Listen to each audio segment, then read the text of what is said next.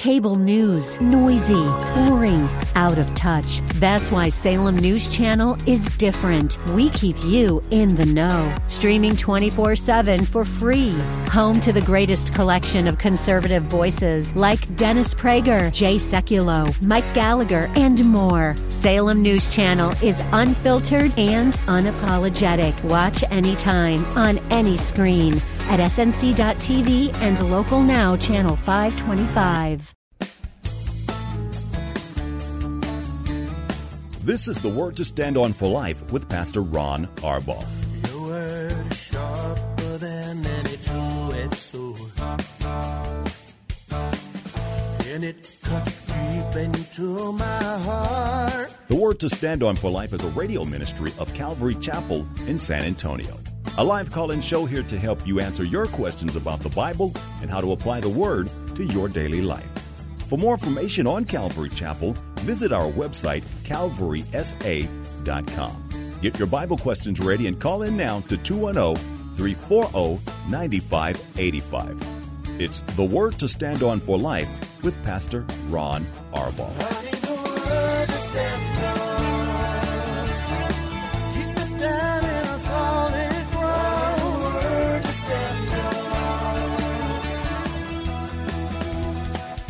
Welcome to the program. It is good to be back. I'm Pastor Ron Arbaugh from Calvary Chapel in San Antonio, Texas, and this is, as the announcer said, the Word to Stand On for Life, a program dedicated to taking your phone calls and answering your Bible questions, life questions, anything that's on your heart or mind.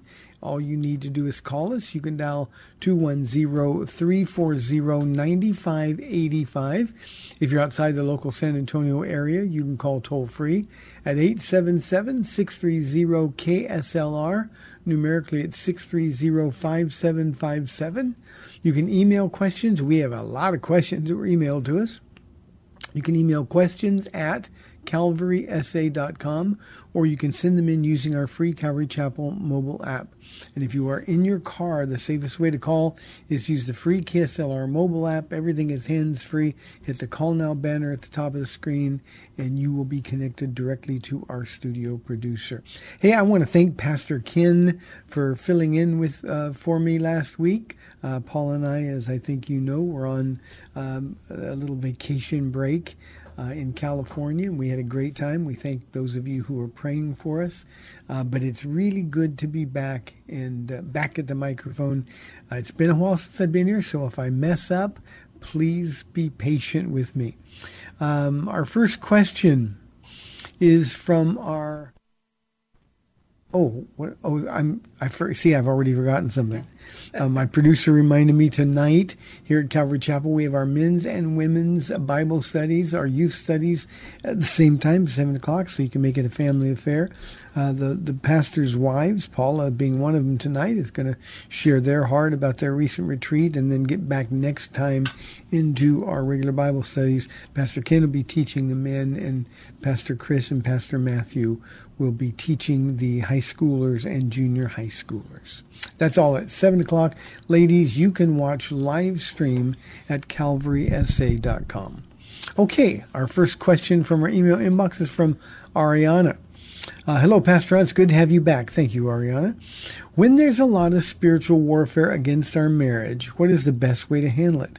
Especially when it seems like we're both having a hard time getting on the same page. Kindly, Ariana. Ariana, um, spiritual warfare, especially for people uh, who are committed to serving God, spiritual warfare is a fact of life. And you got to be able to deal with it. Now, two things that you need to understand. Uh, since you're the female part of the, the marriage, your role is to be obedient to God and submit to the leadership of your husband. Your job is to support him. Your job is to help him, to encourage him, to partner with him in the calling that God has in both of your lives. It doesn't mean that you have to agree with each other. That's silly. Um, the idea that we would always agree would mean that we're not thinking. We, we don't have individual minds that we're using. So, what you do is you pray for your husband. You pray that God would give him wisdom. Pray also that your husband would bring you into partnership with him on these decisions. And then, and I say this often on this program, the most important thing that two of you can do to stand against the enemy's attacks is simply to agree with Jesus. Whatever it is that you're having um, um, a hard time getting on the same page about, whatever it is, all you have to do is agree together to agree with God. Now, the Bible tells you what He wants you to do, either specifically or in principle generally. And I think one of the things that we have to remember, Ariana, is that we're never in a rush to make a decision. I know the enemy wants to rush decisions and we've got to settle this issue now. I think sometimes it's a matter of just saying, okay, uh, and I'll use me and Paula as an example. Paula, please pray about this, and, and I'm going to pray about this, and let's find out what the Lord says and then we've already agreed to agree with him. So it's not a matter of, of whether we're on the same page. It's her opinion or my opinion. None of that matters. What matters is that we're both already in agreement to be obedient to the Lord. So don't be rushed into making decisions. Now, let me also mention this. One of the ways that Paula helps me more than anything else is she slows me down. I have a tendency um, to, to, to do things too quickly. Um, I, I, wasted so much time before I got saved, Ariana, that, that, boy, if I think the Lord is leading me to do something that's okay, let's do it right now. Well, Paul slows me down sometimes. And I know God is a big God, and if He really wants me to do something, He's going to speak to Paula's heart about it too.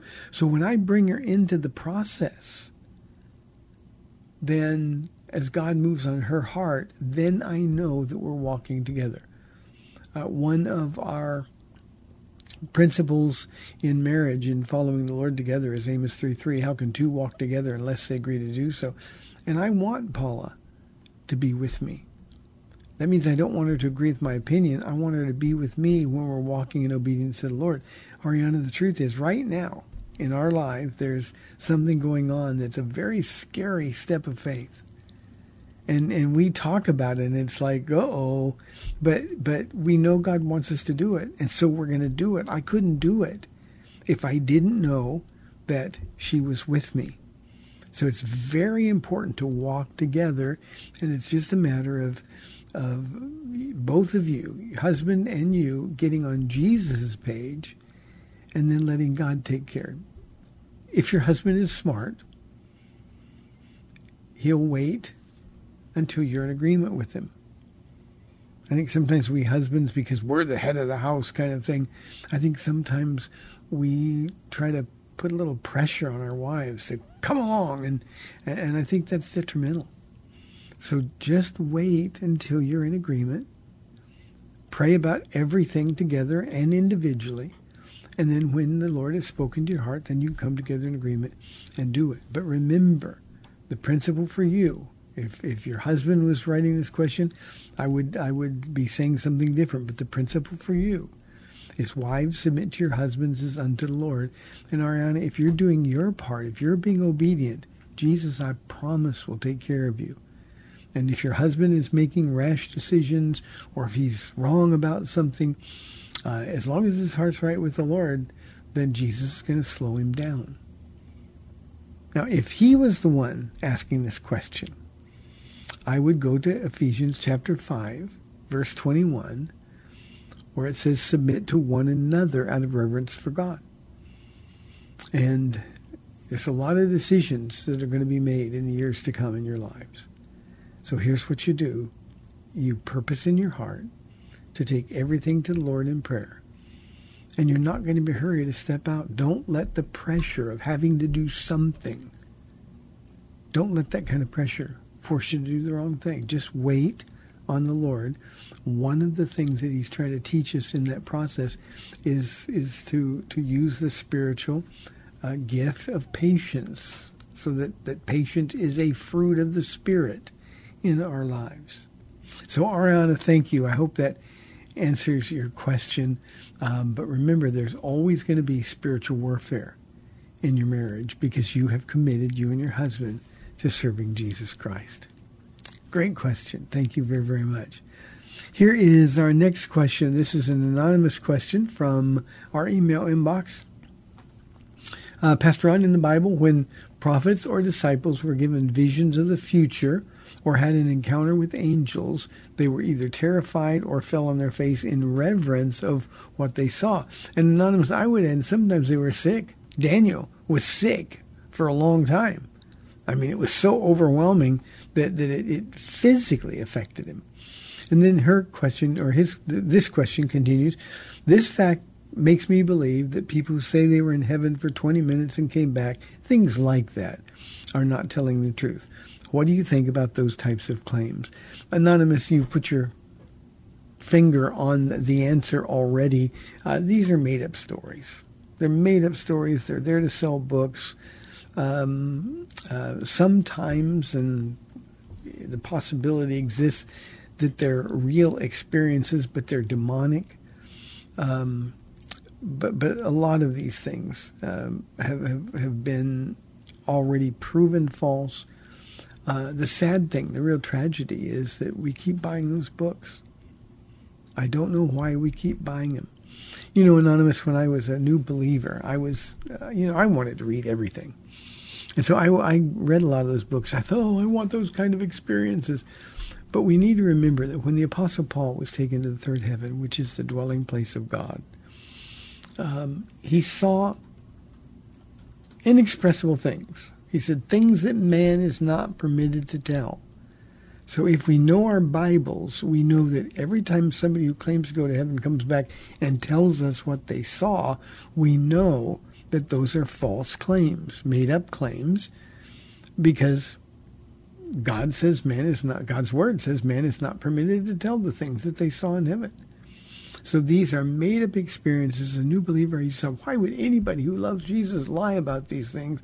And then I realized that that in large parts of the church, there's all kinds of uh, fleshy things, and uh, people are making money, and they're received um, uh, in churches all over the country, and they're treated like celebrities. honestly, our flesh likes that kind of thing. Um, but if the Apostle Paul says men were not permitted to tell what they saw, and he didn't, then we know that all of those claims are false claims. And there are a lot of them. Uh, little boys who who ostensibly went to heaven.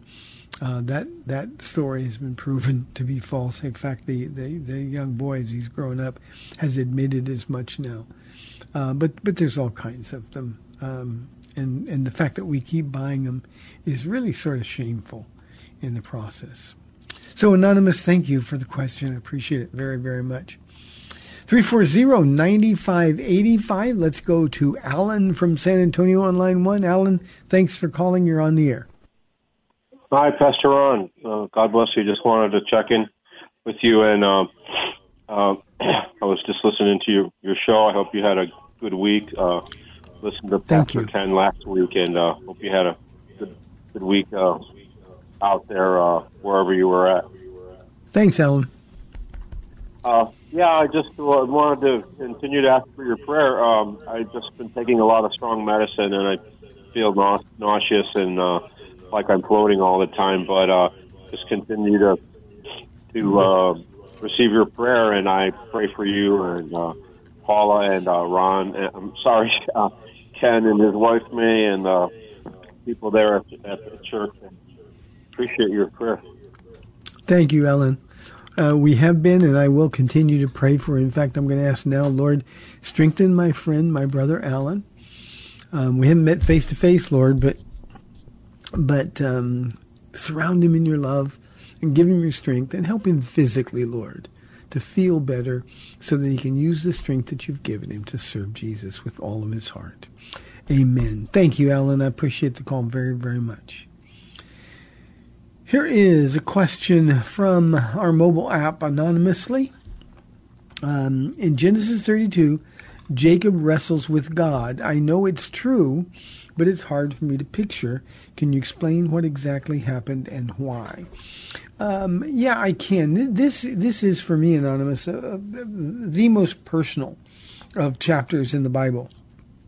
um, Genesis 32 has been sort of a, a, a scriptural mantra for me uh, from the very beginning of my walk with God. Uh, Jacob saying, I will not let go until you bless me, is something that I've been saying to the Lord daily for all of my years walking with Jesus. It's, it's just like no matter how hard things get, I will not let go of you, Jesus. Now, let me explain what was going on uh, in Jacob's life Jacob, as you would remember, um, stole his brother's uh, stole his brother's birthright. He didn't have to. God already said it was his birthright, um, but he conned his brother out of his birthright. And of course, the tension between them, the animosity between them, um, uh, became fierce. Um, and in the process, Jacob had to leave home, and and uh, knew one day after his father died that, that Esau would be coming.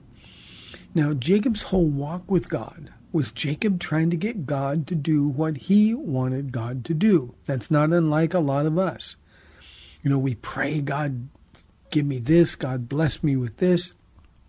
And what we ought to be saying is, Lord, your will be done in my life. That's that's the only thing that I want, your will. Now, with grateful hearts, Paul says, we can make our requests known to God. But Jacob was one of these guys who always figured. Uh, J- Jacob knew that verse, that famous Bible verse, God helps those who help themselves. It's not really in the Bible, you know. But Jacob was always trying to manipulate God, um, doing what he wanted to do. And um, Jacob earlier had an encounter with God, the, the, the ladder that ascended from heaven to earth, angels ascending and descending on that ladder. Um, Jacob met God, but he continued to try to do things on his own terms. I say often, Anonymous, that, that when we come to God, we have to come on his terms. We can come as we are, but we can't stay that way. We've got to come to him on his terms. Jacob, at that point, knew God. We would we would say that's that's his born again experience. But he was still trying to manipulate circumstances in his favor. Um, finally, his father dies, and he, he hears that Esau is coming for him. Esau is coming for him with a large army. Jacob figures, okay, this is it. He's going to kill me. And Jacob gets away. He tries to protect his family, but then he goes away.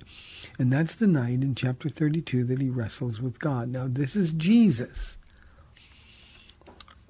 Jesus in the form of a human. But they wrestled all night. When Jesus was wrestling at the beginning, Jacob was trying to get away from him. And all night long, Jesus held on to Jacob. I'm not going to let go. I'm not going to let go. I'm not going to let go. Finally, because God will never overcome our free will, finally he touched Jacob's hip with such power that he crippled him. He was crippled, and walked with a limp for the rest of his life. And Jacob realized finally that the only way to win this wrestling match was to lose. And so what he did is he, uh, Jesus let go. It was morning. Jesus let go. Jacob then is the one who was holding on to him. And Jesus would have looked at him and said, Why are you holding on to me? You've been trying to get away from me all night. And Jacob just looked at him and said, Now that I see the power that I'm running from, I will not let go until you bless me.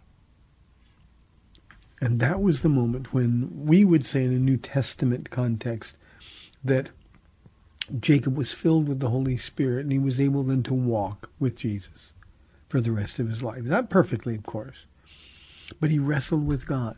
The important thing here is that he won by losing. So that line, I will not let go until you bless me, every one of us ought to be praying that every day.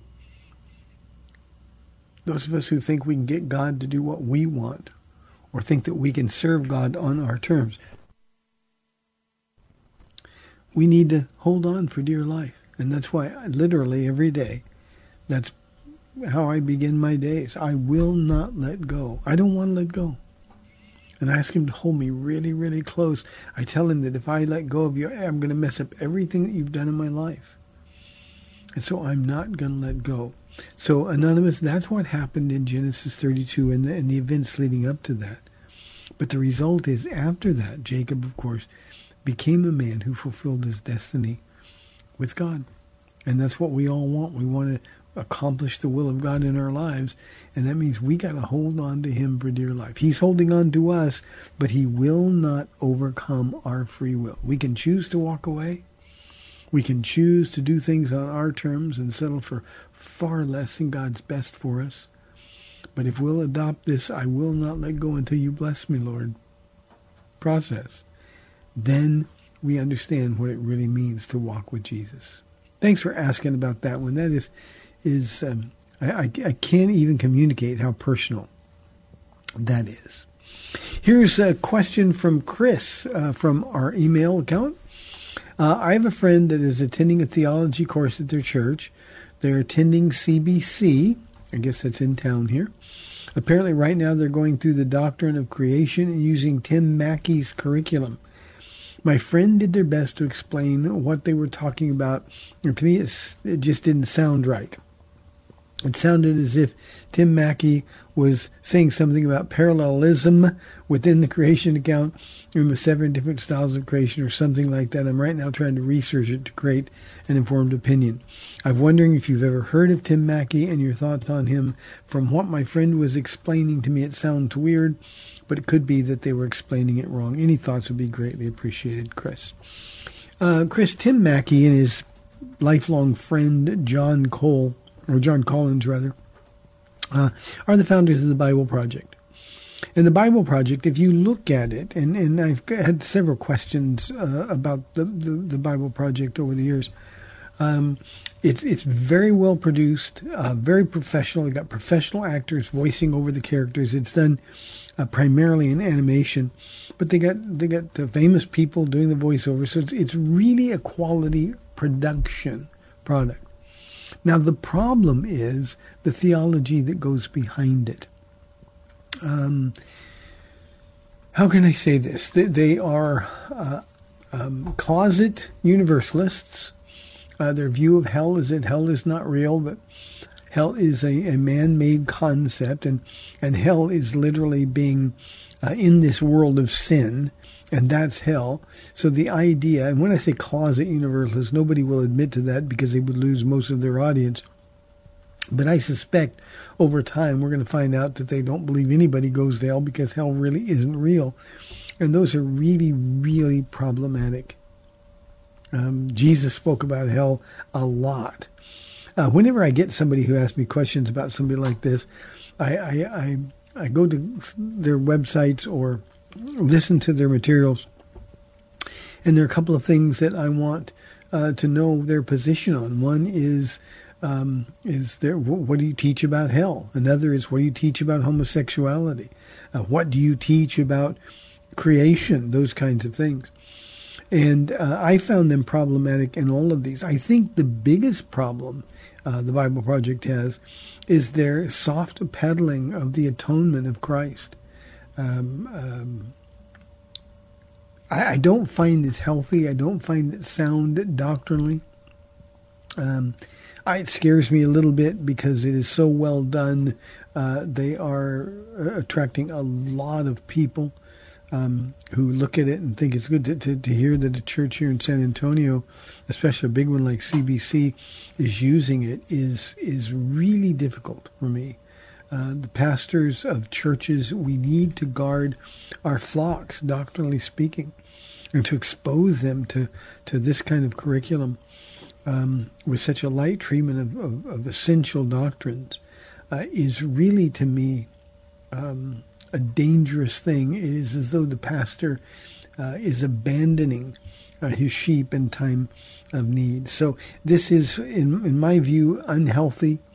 Um, it is dangerous only because it is so good. Uh, but but this is a, a, a project that's being championed by universalists who who they their complaint is that they're not going far enough uh, with the universalism. They're not they're not being outspoken enough. But I think there's just going to be all kinds of difficulties. One of the things on their website, Chris, that that I did with it, it's a they advertise it as a new way of viewing the scriptures, and there is no new way. If it's new, it's not true, and if it's true, it's not new. And and they're they're like people have done over the years. They're simply trying to find a new way to view the scriptures, and there just isn't any. So I think your discernment is kicking in. Warn your friend that this is not where you get your doctrine. You get your doctrine from the book of, of Genesis. You get your doctrine uh, in, a, in a chapter by chapter, verse by verse study of the word. And as I tell the church here at Calvary Chapel all the time, Chris, doctrine really matters. It may be boring to some, and people don't want to want to really dig in and do the work. But doctrine matters because it determines what you believe determines how you live your life. And if your doctrine isn't solid, neither will your walk with Jesus be solid. That's how important it is. So um, Tim Mackie and um, and Jonathan Collins, uh, please, please, please be careful of them. Uh, one other comment, Chris. Um, if you would go to YouTube and forget the Bible Project for a moment, but just listen to some of Jonathan, uh, I'm sorry, Tim Mackie's teachings. Uh, you'd find all kinds of problematic issues. Uh, he's a pastor of a church called Blackhawk Church. I can't remember off the top of my head where it is. But uh, if you listen to just the teaching, you would find all kinds of problems with it. It just it just rambles. It doesn't make sense. It's it's just something I think that we ought to avoid. Hey, well, we have made it through the first half hour here of the program. 340-9585 or toll free 877-630 KSLR. We'd love your calls, so we'll be back in two minutes.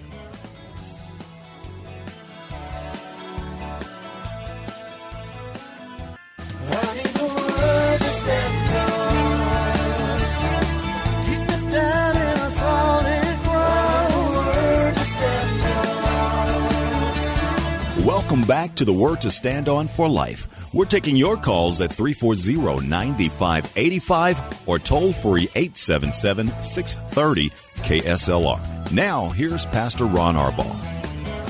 Welcome back to the second half of our Monday show, 340-9585 for your live calls and questions. I have two questions. They're almost the same. One from Joe and another from Daniel. So I'm going to read Joe's because it's detailed and then uh, just touch on Daniel's for a moment. We're going to be answering the same questions.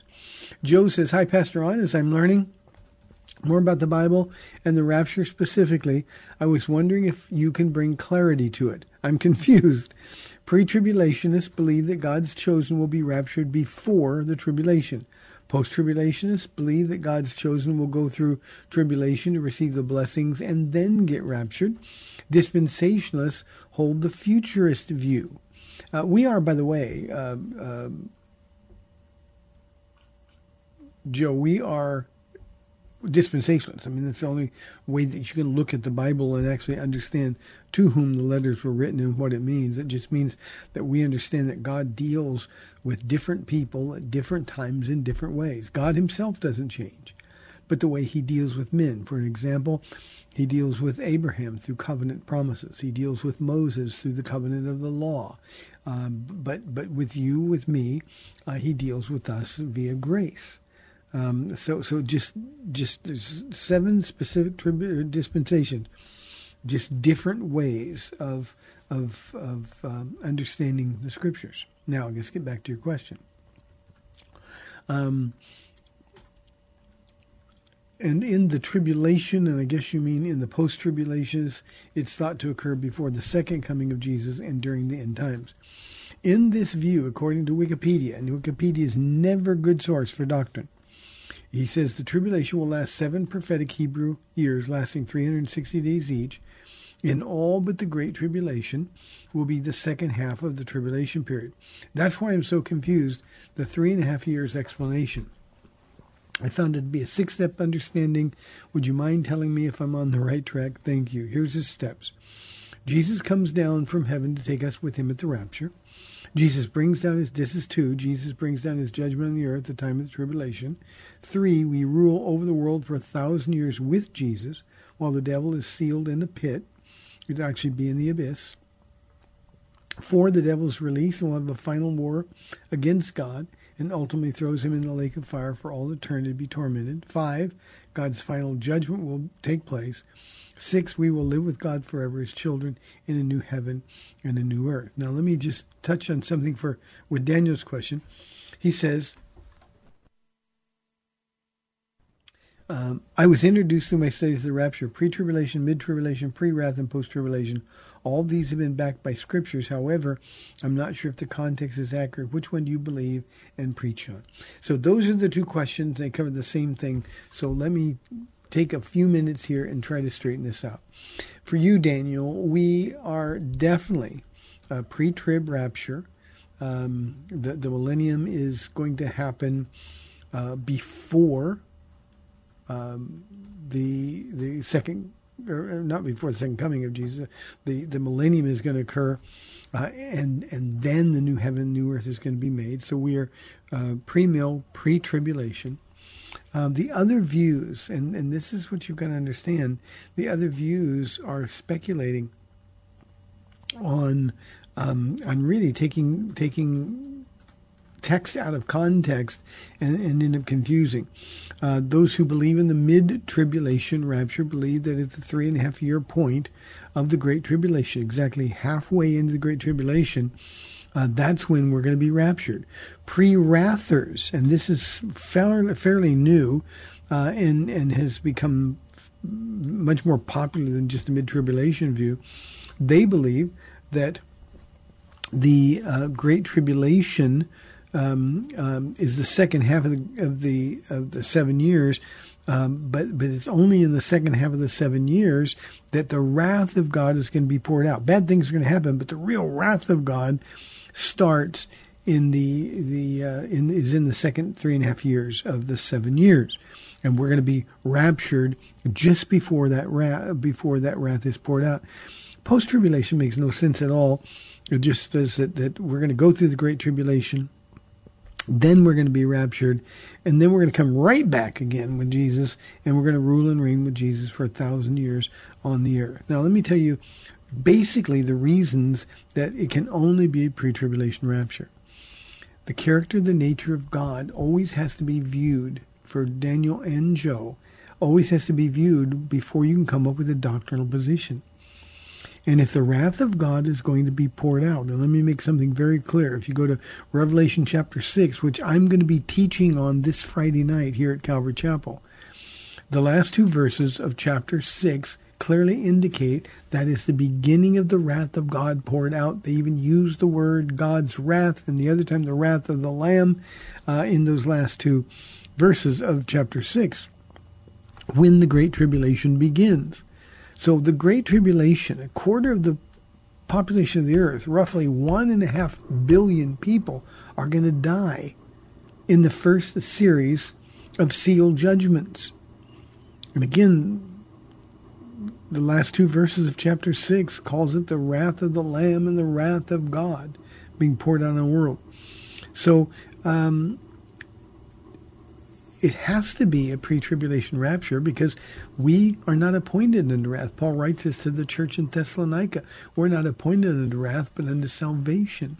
Now, I can go back further into the book of Genesis.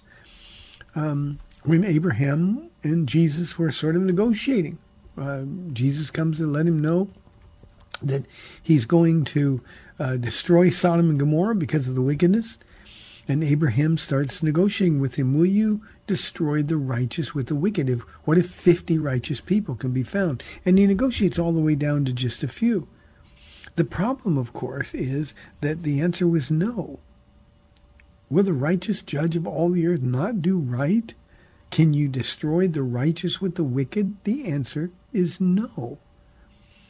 And yet, those who believe in a mid trib, pre wrath, or a post tribulation rapture would have us believe that God is able to pour out his wrath on those of us who have been made righteous by the blood of Jesus Christ.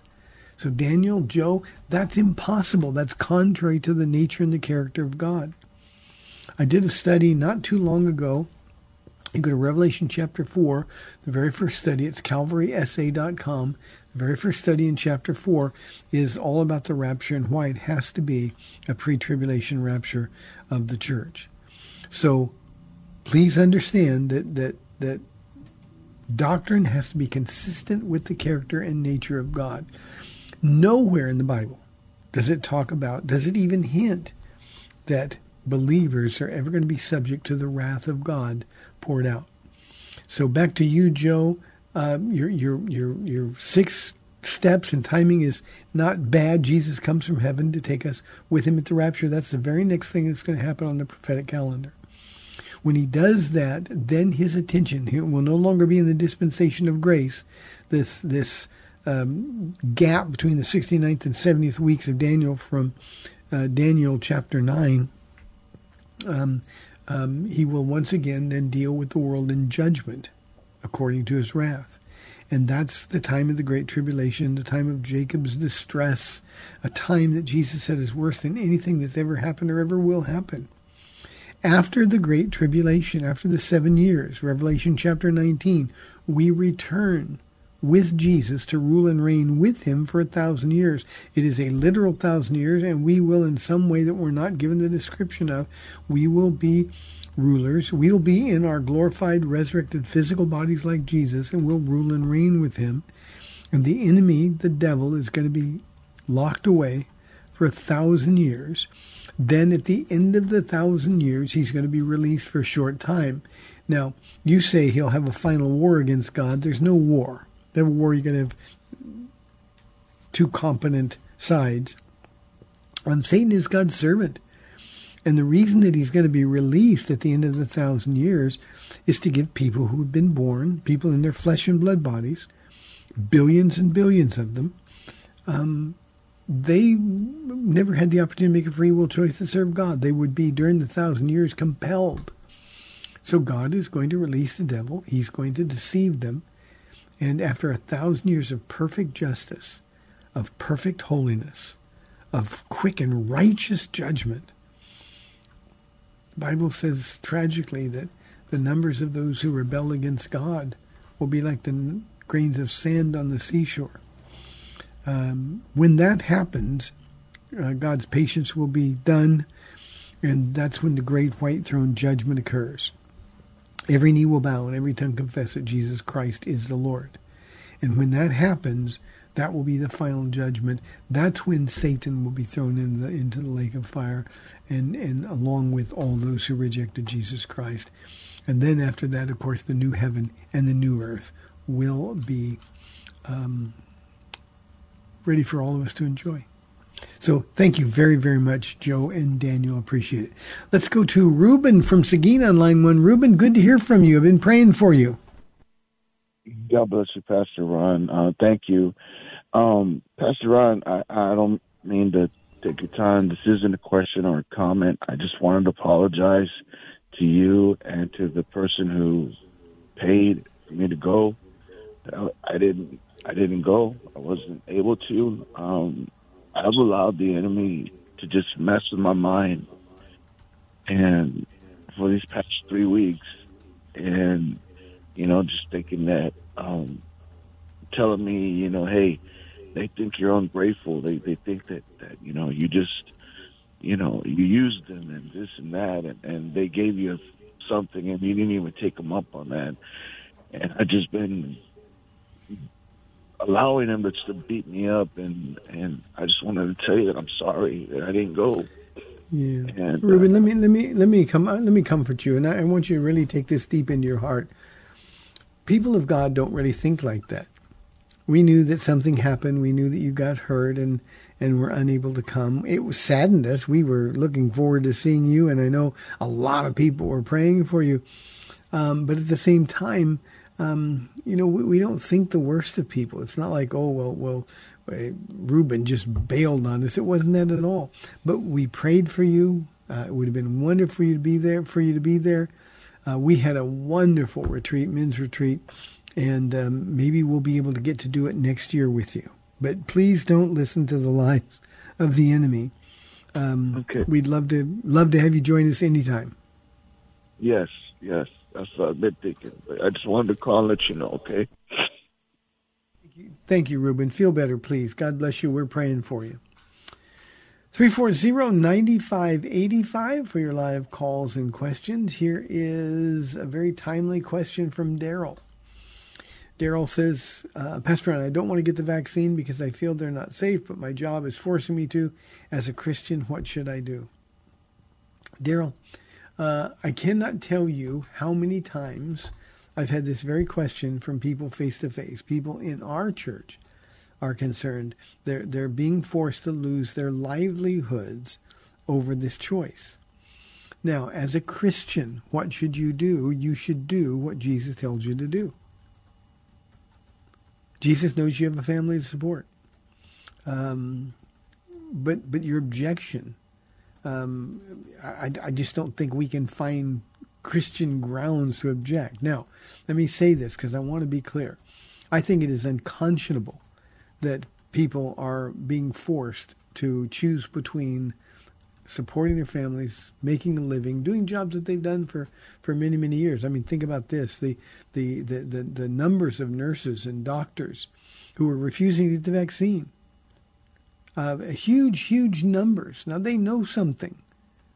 And yet, a year ago, we were calling them all heroes for standing in the line of fire, and now we're threatening them with the loss of their jobs if they don't get a vaccine. I mean, how unfair is that? There's just no conscience in this vaccine mandate at all. Thank the Lord, Daryl, we live in Texas. I think uh, in your case, uh, I don't know where, what your job is, uh, but but um, in Texas, um, they're no longer able to, to force you to lose your job uh, if you don't get a vaccination. So I think there's help out there. Having said that, um, you know, I'm not opposed to vaccines at all. Um, I, but this is a choice that ought not to be foisted upon us. This is a choice that every person needs to be able to make of their own free will. Now, I think nationally, it's it's like 80, more than 80 percent now of of the people in our nation are vaccinated with at least one shot, and many, of course, with two, and and are getting boosters. Um, but one of the real difficulties here is, I mean, if we're, we're at that level of vaccination, there shouldn't be a problem. There just shouldn't be a problem. So do Romans fourteen twenty three says anything not of faith is sin. So if you can't in faith get a vaccination, then you're going to need to stand willing to pay the consequences. Uh, and if that's losing your job, that's when we have to trust that God, Daryl, is going to take care of us uh, in California. We were in uh, in the San Diego area uh, last week, and uh, I was talking with the pastor of a church there. Um, um, I was really blessed by the by the pastor in the church there. Um, but but he was actually dealing with it in a message that he did, and I asked him at the end. I said, "So why did you do this message now?" And he said, "Because in November in California, all children in schools are, are mandated to be vaccinated as well." And and and people are up in arms in California. I mean, they voted for these people, so uh, it shouldn't surprise them. But they're now up in arms because now they're putting their children at risk, and a lot of people, especially conservative people, and most Christians are conservative people. Um, um, you know, they're they're they're they're really now drawing a line. I, I I don't want my children to be exposed like this. And so he was doing a teaching and then going to have a question and answer session later in the afternoon um, about how Christians ought to deal with it. And as a pastor in California, he was saying this is is what we can do, and and the result is we're free to make the choice that we're going to make, but we're not free to avoid the consequences of our choices. From the beginning of time, Daryl, Christians have been making choices to stand against um, um, these kinds of mandates. Um, but we've never been given the freedom to escape the consequences. I think this is a test of our faith. I'll also say this, Daryl. I think the choices that Christians are going to make are going to be a, a lot more severe than that choice. I think this is just the way the world is going. And I think we've got to get used to the fact that we are going to suffer consequences in this world. So I, I feel for you. I, um, I can only counsel you to do what the Lord tells you to do. And if you can't take the shot in good faith, then don't take it. But be prepared to deal with the consequences of it. Again, I think these mandates are unconscionable. I, I'm, I'm, I'm old, so you, you all know that. I never believed that we would live in a country that would come to this. I never believed that this would be possible. And yet, more and more, we're seeing our individual freedoms being stripped from us. And um, many people are paying the price. There's uh, new videos on the news about uh, police officers, law enforcement officials uh, in in uh, the Northwest, Washington and Oregon, um, who are quitting in mass um, because of this vaccine mandate. Um, I, I, this past weekend, Paul and I, we ran into an unbelievable uh, travel nightmare. Uh, in Phoenix, Southwest Airlines had thousands of flights canceled because a lot of their pilots called in sick because of this vaccine mandate that was to take place this coming week and uh, and and it just it messed up everything. Uh, it's just this is the world that we live in, and never believed it would be possible, Daryl. But that's what it is. So this is this is a matter for prayer. Let the Lord speak to you and your you, you and your wife, your heart, uh, through His Word, and then agree together to do what God tells you to do. Thank you for the question. We'll be praying for you, Daryl. Here is an anonymous question. It says, As a believer, I'm struggling with why there are so many trials in my life. Why won't the Lord deliver me from trials? Um, anonymous trials are part of life. Jesus said, In this life, you will be persecuted. He said, People will hate you because they hated me. They will insult you. They will report you to the to the magistrates. We would say to the authorities, and we're seeing that kind of thing here going on now. But but I think what you need is a, a, a more solid grounding in what your faith is really all about. Jesus has promised not to deliver you from trials, but to deliver you through trials. He's promised to be with you in our struggles. But he's never promised to deliver us from our trials. So I think you need a more solid doctrinal background. You need to be in a church that's that's teaching the, the Word of God, rightly dividing the Word of God. Um, it needs to be your walk needs to be based more on His presence in your life than on how you feel or what you're going through. Uh, the the question that we had at the beginning of the program about Genesis 32, you need to be one of those men or women that you don't say which which you are, um, but but you need to be one of those people that, that say, "I will not let go until you bless me," and just hold on tight in Christ. 1 Corinthians chapter 4 verse 2 says, It is required that every man, I would add a woman here, given trust by God, must prove faithful.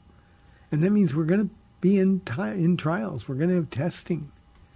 And we've got to get used to it because they're not going to go away. In these last days, they're going to become even more difficult. And it's in those trials that Jesus will give you a peace that passes understanding. But remember, Anonymous, you're not going through those trials alone. We sing a song here at Calvary Chapel, Never Once Have I Walked Alone. Um, Jesus is, is going to be with you. He's promised never to leave or forsake you. But he never promised you that your life would be without these trials. Use these trials to find out more about who he is. If you'll do that, it'll change your whole outlook. Thanks for the question. Here is a question from our email inbox, also anonymous. In the past, I've been connected to many bikers, motorcycle types. Before Christ, I was in a motorcycle club, and as you can imagine, we lived a life that was not pleasing to the Lord. Now, I am part of a motorcycle Christian club.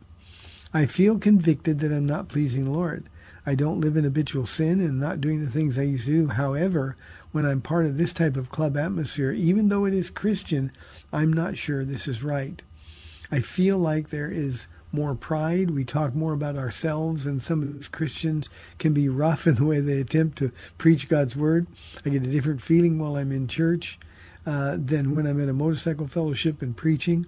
I may need to examine more heart or my heart even more. But do you believe that the Lord finds these motorcycle clubs pleasing to Him? Uh, Anonymous, I've had some motorcycle clubs connected to our church in the past, and I can promise you that He found those motorcycle clubs pleasing. And the reason was because the leadership there were people that were focused on Jesus.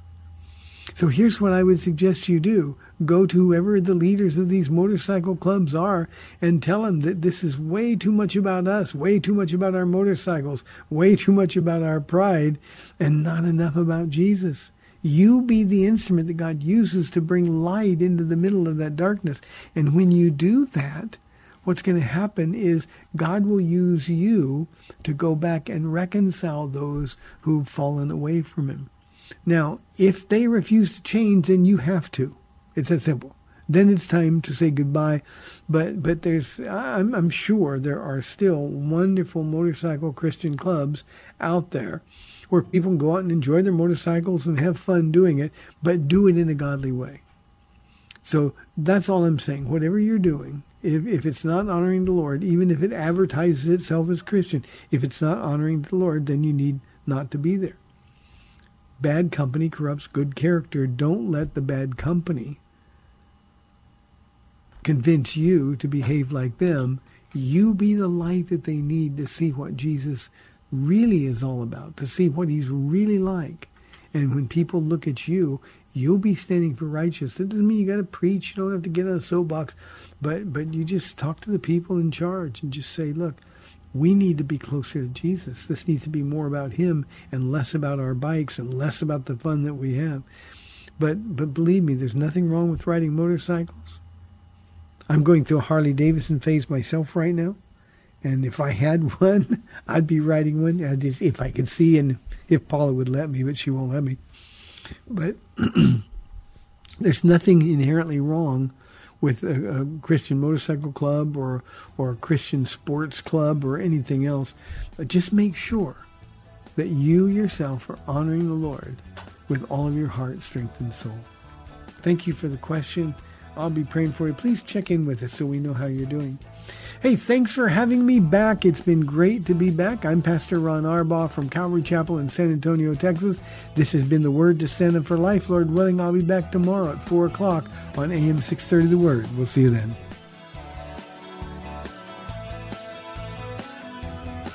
Thanks for spending this time with Calvary Chapel's The Word to Stand On for Life with Pastor Ron Arbaugh.